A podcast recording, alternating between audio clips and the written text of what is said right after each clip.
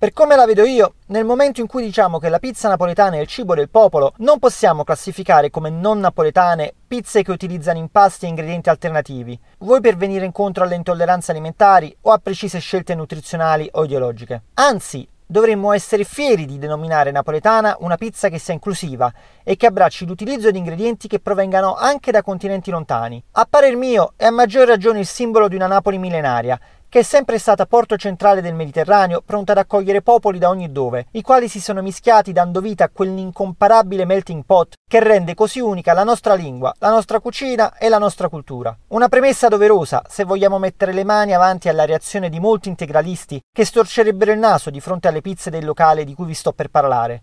Si chiama Piperita ed è un ristorante che fa cucina e pizza vegetariana e vegana.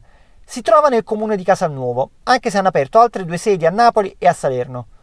Non solo l'accento del vasto menù è improntato su ingredienti a base vegetale, ma la scelta di impasti alternative è variegata, integrale di tipo 1 e 2, multicereali, grano arso, curcuma e canapa. Sono impasti che qualcuno definirebbe solo una moda, un po' come quella della cosiddetta pizza canotto e in effetti si sono diffusi particolarmente solo negli ultimi anni, fino alla fine del secolo scorso, in pochi avremmo saputo di cosa stiamo parlando. Ma parlare di moda non deve per forza essere inteso con accezione negativa.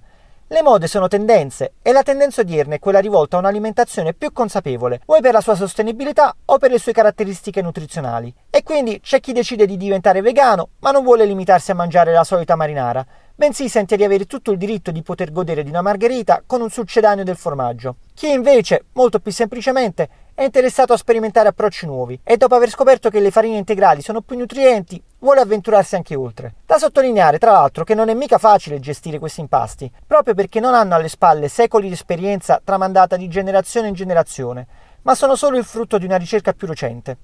Tanto di cappello, quindi, quando possiamo mangiare pizze saporite leggere, come quelle che io e altri miei amici abbiamo mangiato da Piperita. La pizza napoletana, come la conosciamo oggi, è già di suo il frutto di un incontro tra culture. Senza il pomodoro dalle Americhe non avremmo la marinara, e senza le bufale a suo tempo importate dall'Asia non avremmo avuto la mozzarella. Ancora oggi può dimostrare di essere un piatto che abbraccia il mondo, destinato a tutti i popoli.